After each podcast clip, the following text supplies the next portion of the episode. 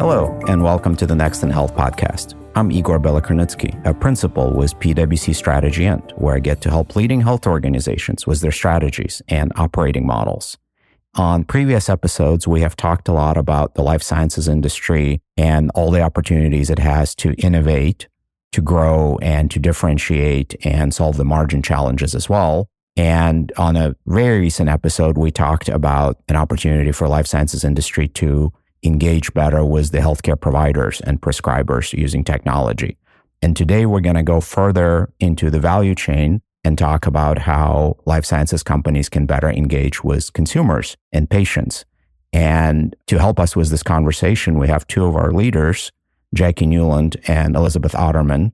Jacquie is a director in our services and channels team, and Elizabeth is a principal in our customer strategy and insights team. And so, Jacquie and Elizabeth, welcome to the podcast. Thank you, Igor. We're so excited to be here and talking with you today. This is a topic close to our heart.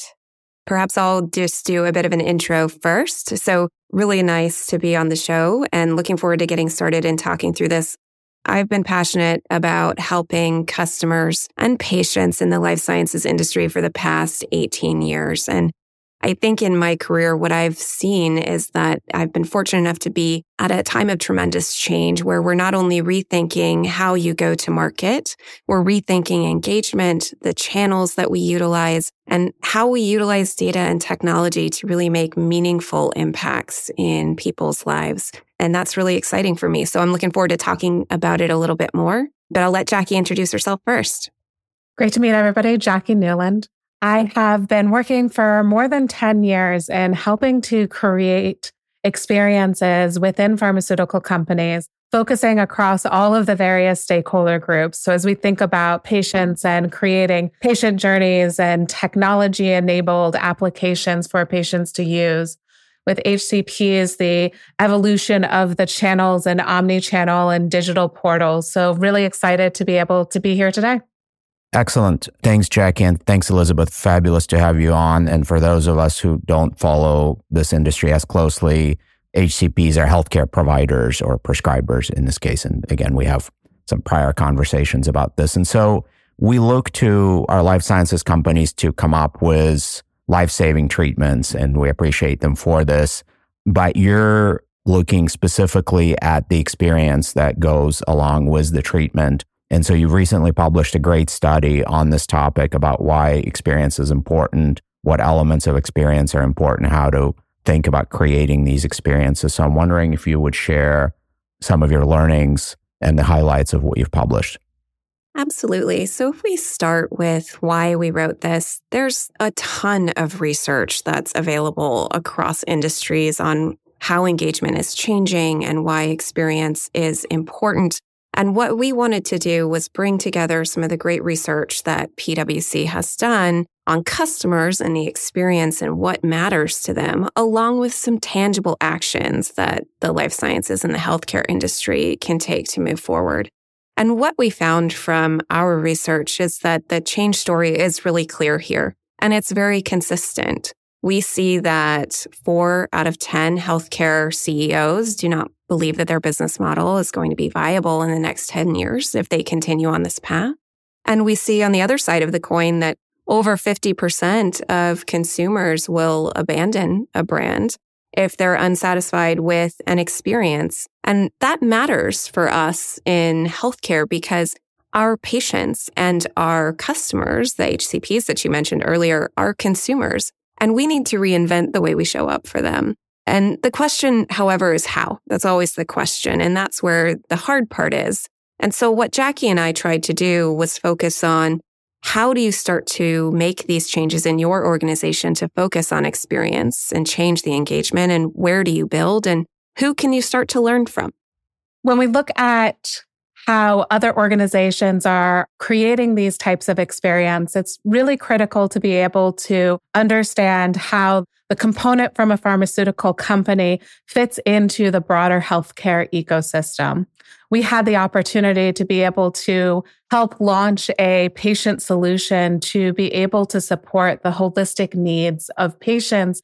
And one of the critical components that led to this success was really understanding across the ecosystem what are the unmet needs that patient has and how can the pharmaceutical company be able to aggregate the right components across the ecosystem to be able to provide meaningful differentiation and an experience to the patients.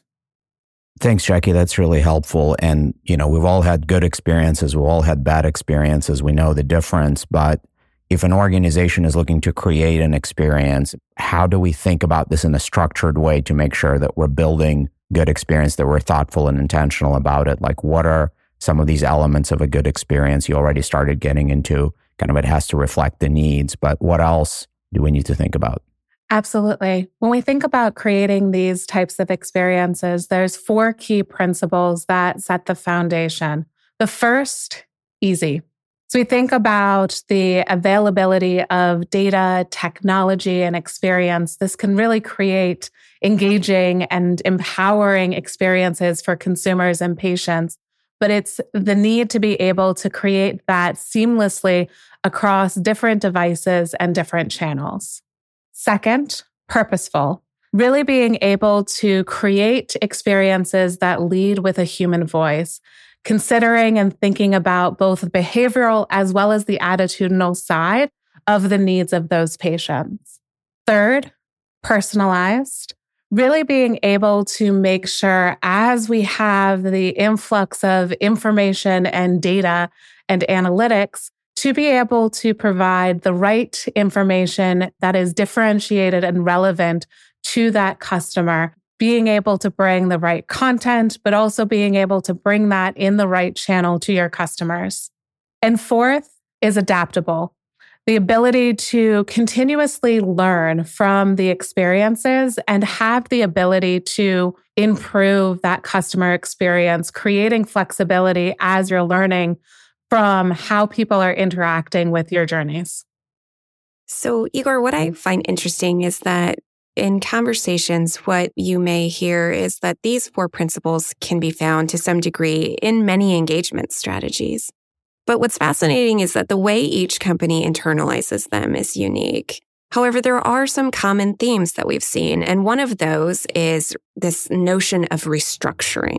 So restructuring the roles and focus in your commercial and medical organization. What do commercial teams need to focus on where can they add value? How is their role changing? How do you enable and what do you enable through compliant collaboration? What are the ties of information and engagement between commercial teams and medical teams? What are the collaboration points between medical and clinical teams? And how do you restructure your organization to allow that? Or of capabilities. You mentioned one earlier, which is texting. That's not something that a lot of companies have really thought through how to internalize, although it does, of course, happen.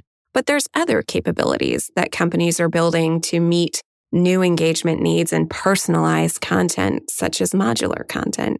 So we're moving to this place, which is great, where we can utilize data and technology not only to secure insights around our customers and the patients that they're helping, but to make engagement easier, both engagement with your customers and patients, but also internally in the organization.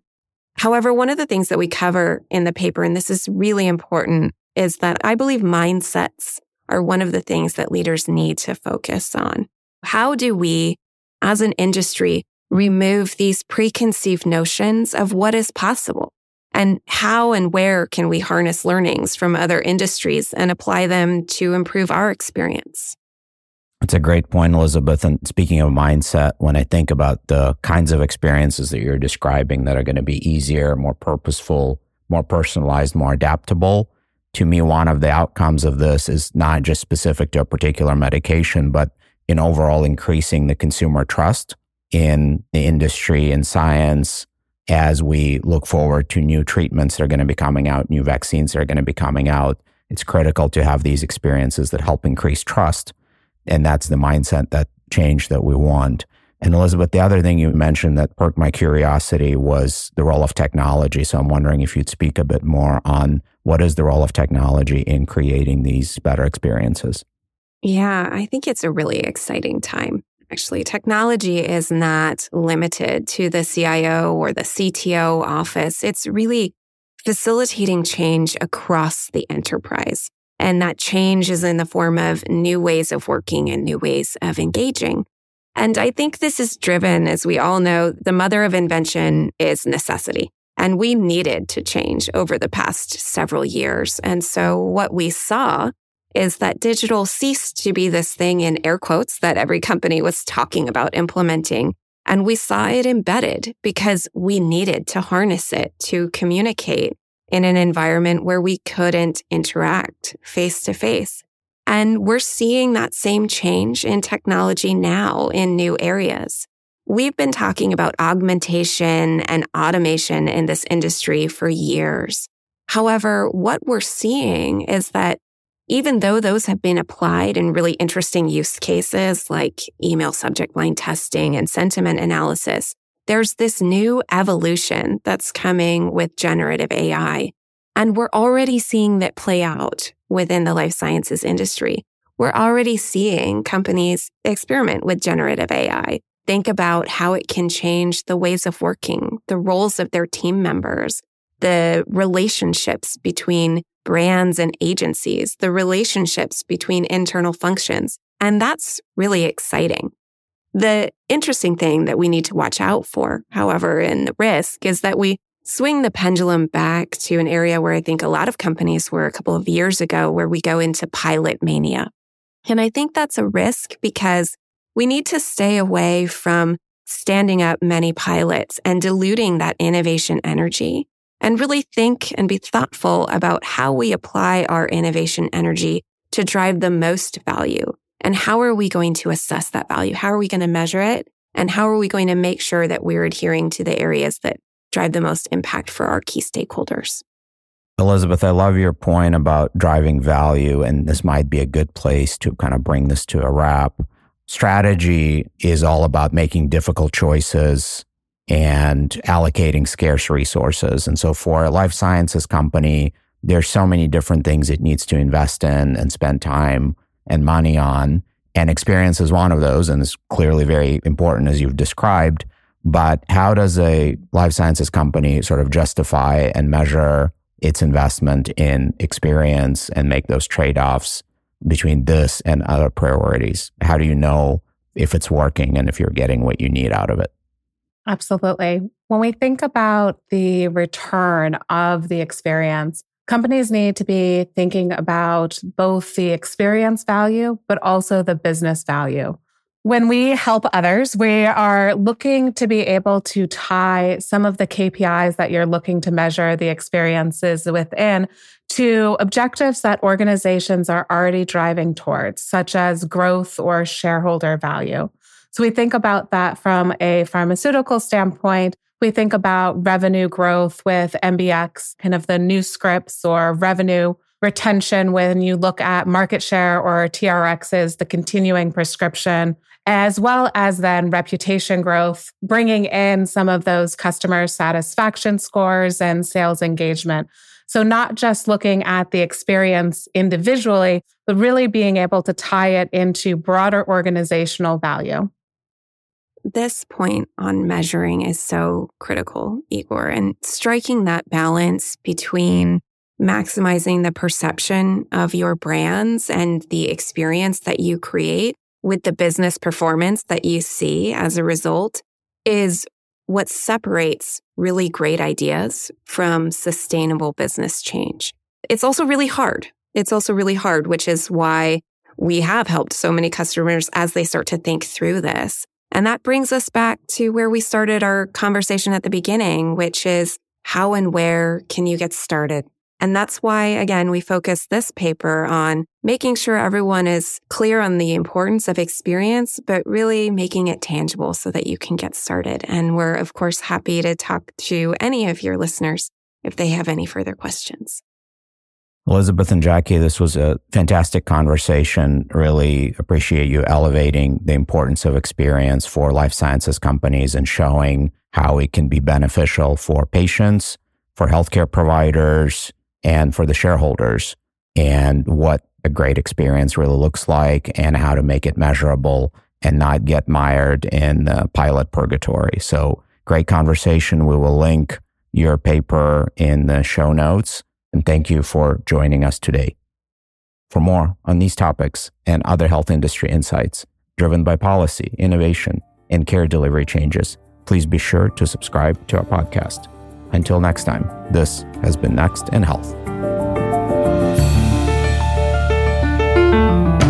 This podcast is brought to you by PwC, all rights reserved. PwC refers to the U.S. member firm or one of its subsidiaries or affiliates, and may sometimes refer to the PwC network. Each member firm is a separate legal entity. Please see www.pwc.com/structure for further details. This podcast is for general information purposes only and should not be used as a substitute for consultation with professional advisors.